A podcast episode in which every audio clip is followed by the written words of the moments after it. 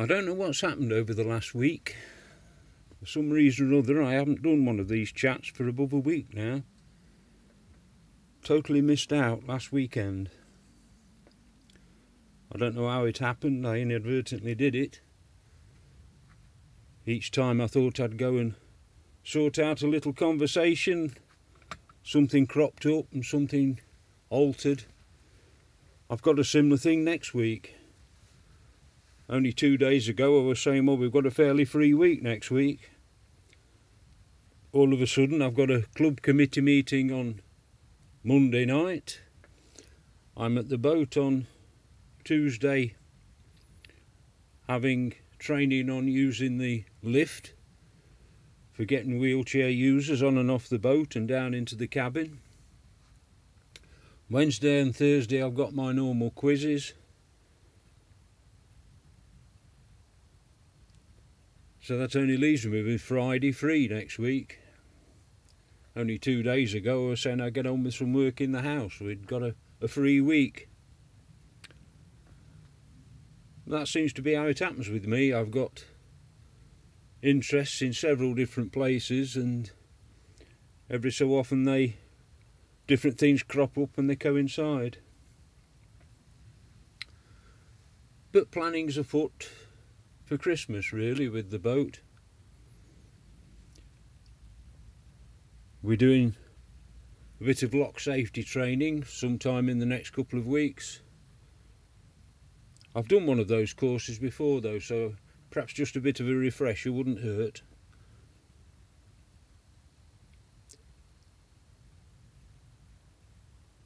Then on the 20th, we decorate the boat. As I say, next week we've got training on the lift, how to operate the lift. I've done it before, but I need a bit of a refresher on it. I know we take the take the little set of steps out and reposition everything to pick the lift up off the floor. How to do it manually if the hydraulic system fails and all that sort of thing. It's not a big job, it's just a matter of knowing in what sequence to do the different jobs and how to position the wheelchair on the actual platform so that it's safe to go up and down without causing any problems. I have actually used it either once or twice. Once, I think, to actually get a passenger on board and get them off again. So I have seen it done properly, not just as a training exercise. And as I say, we decorate the boat on the 20th, and then on the 26th, we start the cruises. I was working it out the other day, I'm doing four days worth of cruises. So that's 32 trips I should be doing with Santa on board. I think I'll get used to the route by the end of all of that.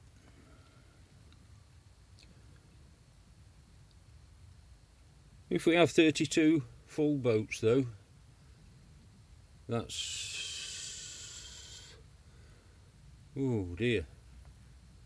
My maths is failing me. It's, it's 12 people to a trip and 32 trips.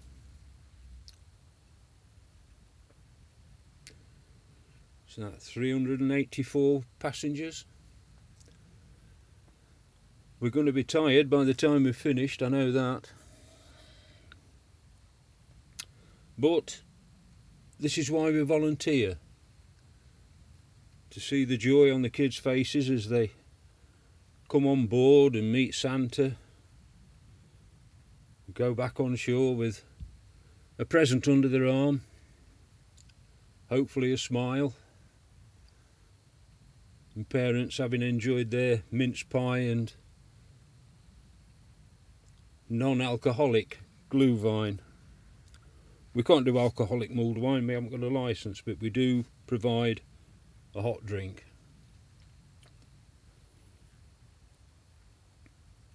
It's not a big trip, each trip's only about 40 minutes, but it keeps us busy.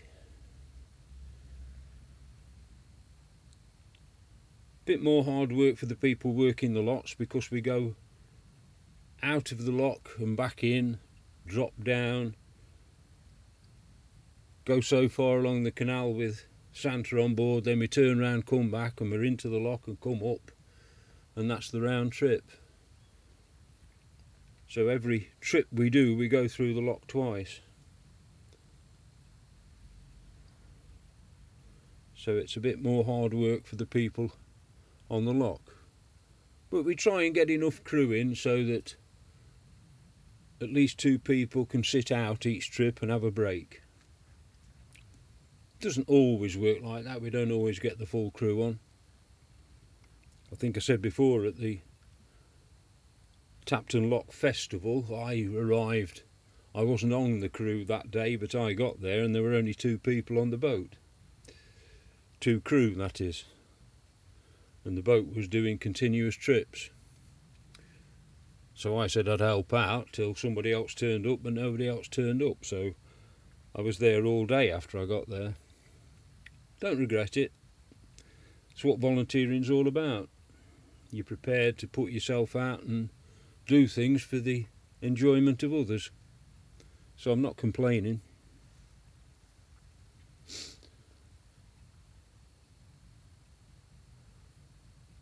I think one of the next things we've got to try and do is a bit of decorating in the house.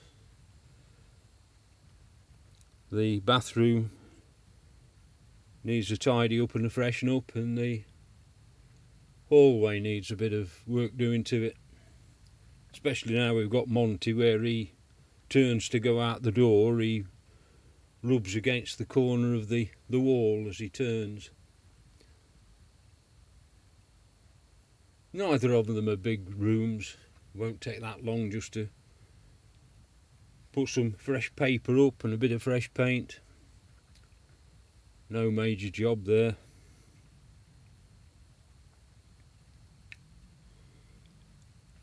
They just freshen it all up, get it all ready for Christmas.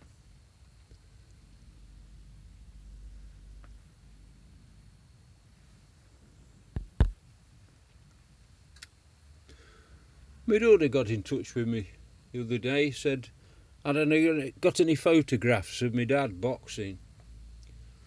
Well, he wasn't a prolific boxer, he fought a little bit, purely amateur and he sparred with one or two local professional boxers. I think one of them's name was Bill Wainwright. He was a bit of a local area champion.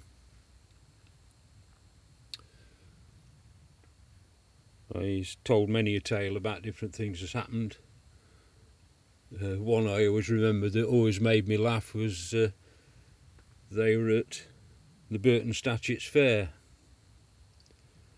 I know I've been told off for that before. To people around the area, it was Burton Statutes. I've been told it's the Statutes Fair by several people. And I said, well, you go to you go to the Burton area and say that. It's the same as uh, Burton Albion's ground. They call it the Pirelli Stadium now. But for many, many years, where it was just the factory in Burton, it was known as the Pirelli factory. Always called Pirelli. When I was talking to somebody the other day, I was saying, oh, it's uh, the, the Pirelli Stadium at Burton. was, I forget what we were saying, but I was talking about it, and I said, oh, it's the Pirelli Stadium. He just grunted. He says, I can tell you're from Burton then. Well, not quite, but very close, just on the outskirts. But it's what everybody around me said. That's how they called things in those days. Part of the local dialect, I suppose. But was, she, she was asking about this boxing, and uh, I recall this event as my dad and this boxer were walking around the Statutes Fair one night. It was in the days when they used to have a boxing booth. they'd challenge you to go three rounds with this brute of a boxer, and if you managed to last the three rounds, you got a prize. Well, the guy was doing his bit, and the usual fairground barkers, as they call them, who'll take this fella on, who'll do this, I'll give you so much money if you can do this. So my dad's mate stood there a bit and he couldn't resist it. I mean, he was a professional boxer, but in those days there wasn't the television coverage, there wasn't the press coverage for local fighters or even championship fighters. It didn't get the coverage. Probably some lines in the newspaper, but no photographs. So nobody readily recognised who this guy was. So he says, Yeah, I'll lay a go at him. I'll lay a go. So they got into the ring to start the fight, and the bell sounded, and this, the bloke was still shouting there, If he can last three rounds, he'll get this prize. My dad's mate knocked this fella out. And he, the, the guy running the booth walked over to me dad and says, He could be useful, that lad, you know. He could be a useful boxer. You want to see if you can get him on the on the rounds. Yeah. Little did they all know he already was. But it always made me smile that this professional boxer got in there and laid out this so-called brawler as would take anybody on.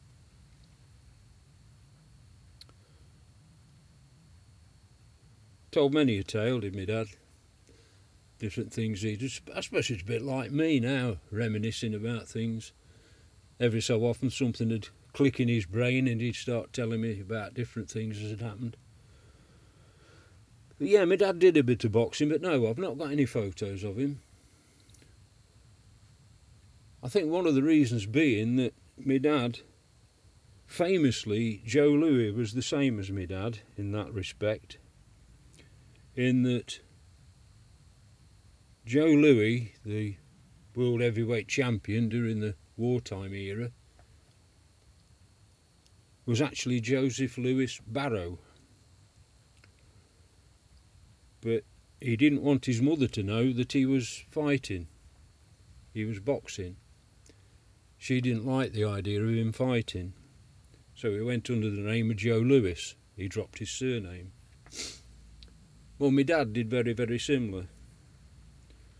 My mother didn't know, my granny didn't know that he was boxing. He used to tell her his bruised knuckles, or if he damaged his hand in any way, was something he'd done on the farm or something he'd done at work.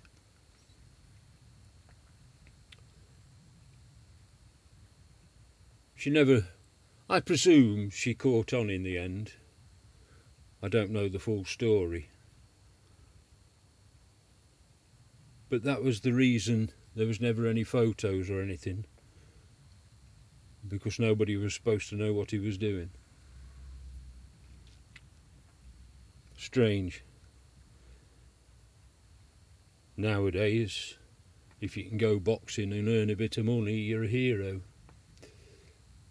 in those days it was a way of earning a living for people who couldn't get on in any other way. That's why my dad only did it as an amateur. He didn't need boxing. He just enjoyed the sport. A great fan of boxing was my dad.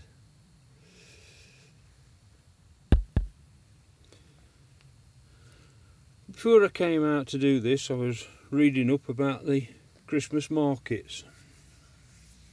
See when the local ones would be on.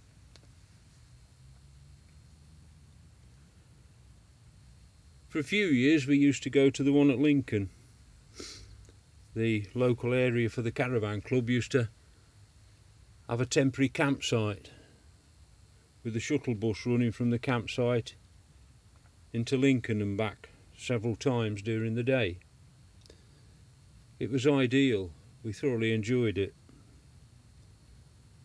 being able to get on the bus and chug into town, have a wander around, do what we wanted, buy what we wanted, then jump back on the bus and nip back into the caravan.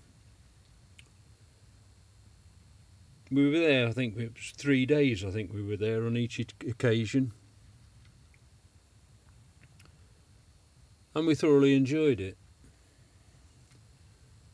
It was a bit cold one year and it was a bit windy one year, but we enjoyed the experience, and it wasn't overpricey to do it. But for some reason or other, the caravan club stopped doing the the rally site. So we looked around for other things. We went on the train to Birmingham one year. That is a really good big market. It's run by Frankfurt Markets, who run most of the German ones. And it was a really brilliant day out.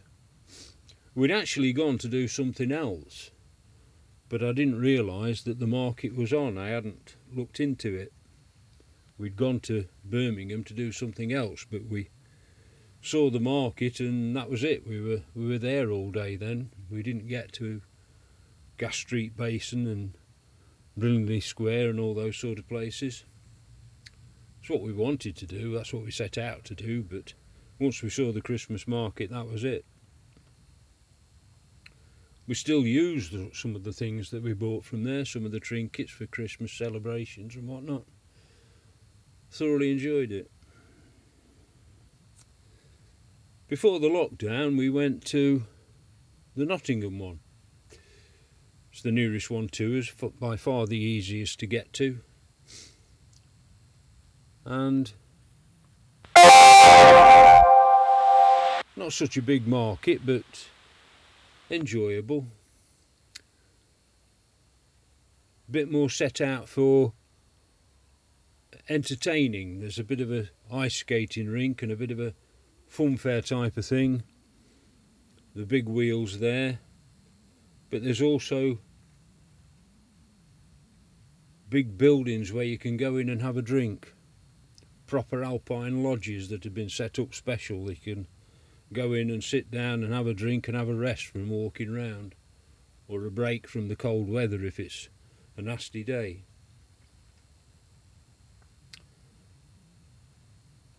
So I think, all in all, we'll weigh up whether we want to go to Birmingham or or Nottingham. It's not too bad actually going to Birmingham get on a train at Belper through to Derby, change for the train to Birmingham, and away we go. Not a problem at all.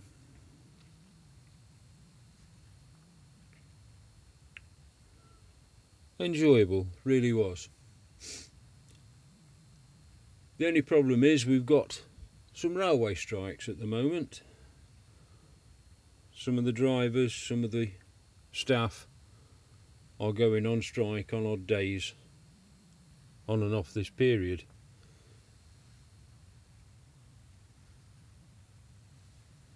So it's a bit risky to say, right, we'll go to Birmingham and then find that there isn't a train. that happened to me once. We'd gone to an evening match at Villa Park, caught the train in Lichfield, out to Villa Park, saw the game, Walked back to the station with my mates. Trains had gone on strike. They couldn't tell us when the next train would be. Right. We'll start, not knowing the services around there, we thought, well, we'll start walking down the main road back towards home, back towards Lichfield. Then, if perhaps a bus appears, we can jump on the bus. So we set off, trundling down the road.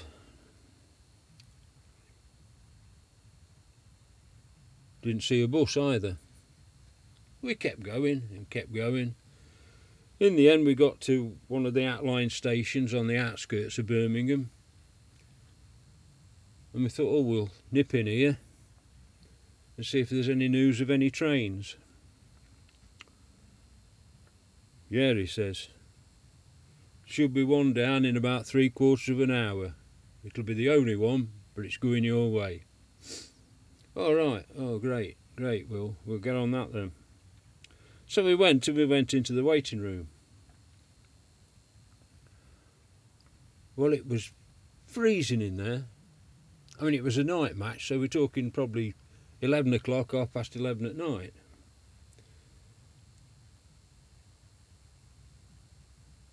So I thought, well, it's what we're going to do now. It was bitter cold. Well, there was all wood and bits and pieces in the fireplace, so we lit it. Next thing we know, we're getting a rollicking off the porter and kicked off the station. Well, we were only trying to keep warm, for God's sake.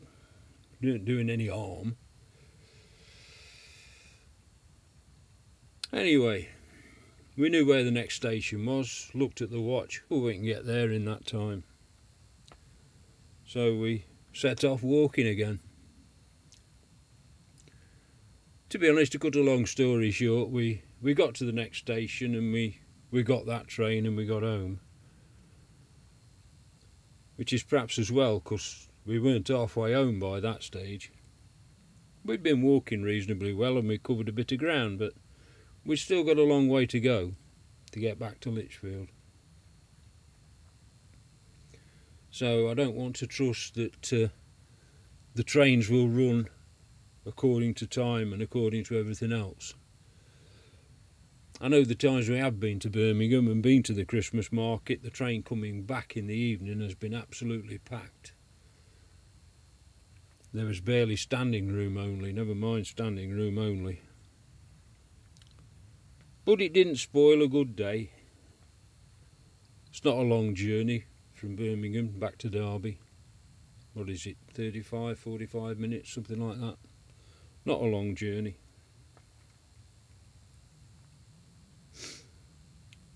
that leaves us with the Nottingham one. So uh, probably we'll go to Nottingham again. Apparently it's a bit bigger this year. It covers a couple of the town squares. It's on the old Market Square and Trinity Square this time. Well, I don't think it's been on Trinity Square previous time, so we'll see what it uh, see what they've done. See how good it is. There's not so many stalls there. It's more kitted out for entertainment rather than the actual market. There's plenty of foodstuffs, but not the Christmas market that sells the little smoking houses or the wooden toys or the nutcrackers and that sort of thing. There again, we were spoilt with that because the first Christmas market we ever went to was in Cologne in Germany. We went on a went on a trip got us a hotel on the outskirts of Cologne and we worked out how to get tickets and get on the tram system, I suppose you'd call it, to get into the middle of town. And I think there's seven markets in Cologne, all in different little square. One's on a boat on the Rhine, and others are scattered around different market squares. And they are very, very good. I was really impressed with the Cologne Christmas market. I thoroughly recommend it. The hotel we stayed on had got magnificent breakfasts and getting food out for evening meals was no problem at all. It was really, really good trip. There was a a courier with us who was looking after us. Any little coach trips we went on. One that sticks it out was we went from Cologne, we drove along the side of the Rhine in this coach all the way down to Rudesheim, where there was another excellent Christmas market in this little, I suppose it was sort of a a harbour town on the side of the, the Rhine. You could walk along the road alongside the Rhine, and there was these huge commercial barges chugging up and down the river, and then cut inwards do they call it the Drosselgasse? The named after a bird, is it the, the thrush that it's named after, this street? And all the associated bits and pieces that go with the Christmas festivities.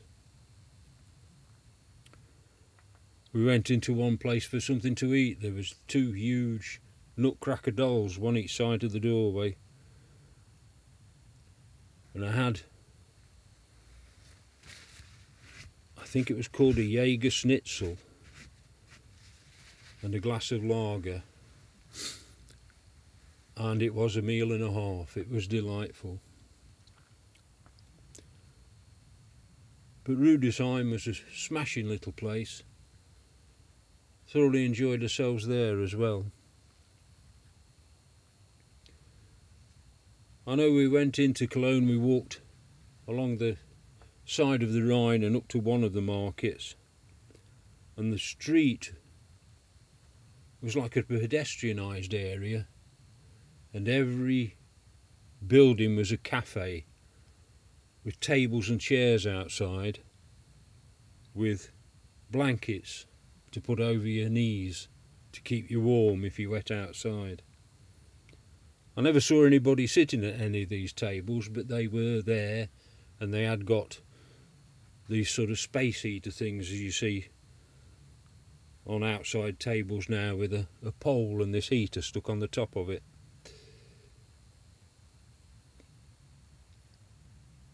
Well worth the trip. Well worth the trip. We came back with one or two little trinkets from there. A little carousel that works off four little candles that go in the corners and the heat from the candles makes it spin round with a nativity scene in the middle. Stupid little trinkets, really, but lovely souvenirs of a time well spent over there.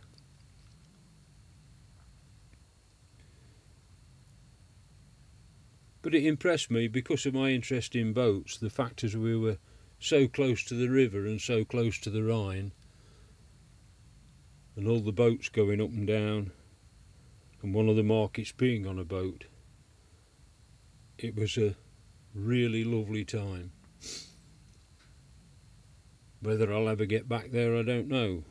I'd like to, but age is pressing on and money wasn't as readily available as it used to be. But we will try, we will think about it. It certainly was a lovely thing. But there again, one of my thoughts is that you don't try and repeat something because it might just let you down.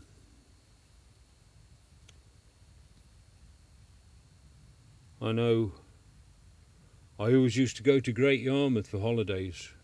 Probably been there more than anywhere else when I was young because my dad liked it. We alternated a bit between Skegness and Blackpool and Great Yarmouth. But mainly, ooh, for about six years, on and off, we'd been to Yarmouth. And as my kids came along and were growing up, I went back there two or three times. Well, I went with Elaine probably three years ago, four years ago. Wanted to show Elaine round and show her what I'd loved as a kid and what I'd loved when my two were kids. But so much had changed. Different things have been knocked down and new things put in their place. In contrast, the Venetian waterways was very neglected and tumbled down. One of the bridges was closed off because it was unsafe.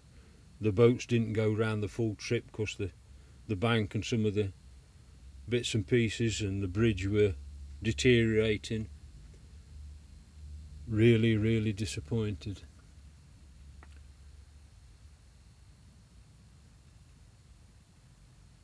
I've got my memories of it, but the recent trip disappointed me. I have read somewhere that the Venetian waterways have been completely rebuilt and remodelled and renovated back to the, the glory that they used to be. So that's one good thing. That's that's something that's cheered me up. But so much of the the other bits and pieces, the waxworks had closed, for instance. It was always a, a must visit on a, a wet day. Let's go to the waxworks up Regent's Road. Several pieces were still there, bits that I used to enjoy, but so much had altered so drastically it wasn't the same place that I used to enjoy. The Wellington Pier had gone, for instance. Used to spend plenty of time there enjoying myself, the Wellington Pier and the Winter Gardens at the just off the pier on the on the promenade. I suppose it's progress, times change, buildings become disused or unprofitable. But it does put a dent in your memories and your thoughts of the happy times you've spent there. Anyway, I'm not going to get glum. It was just a thought as was going through my mind. I've said many a time I don't script these things. I just stand and rabbit on with whatever goes through my brain. I've tried to put some notes down and put some thoughts together, but it it doesn't gel as I go along. This doesn't gel as I go along, but at least it's random and not trying to keep a thought going and I've lost the plot. I'll lose the plot anyway. Ta-ra for now.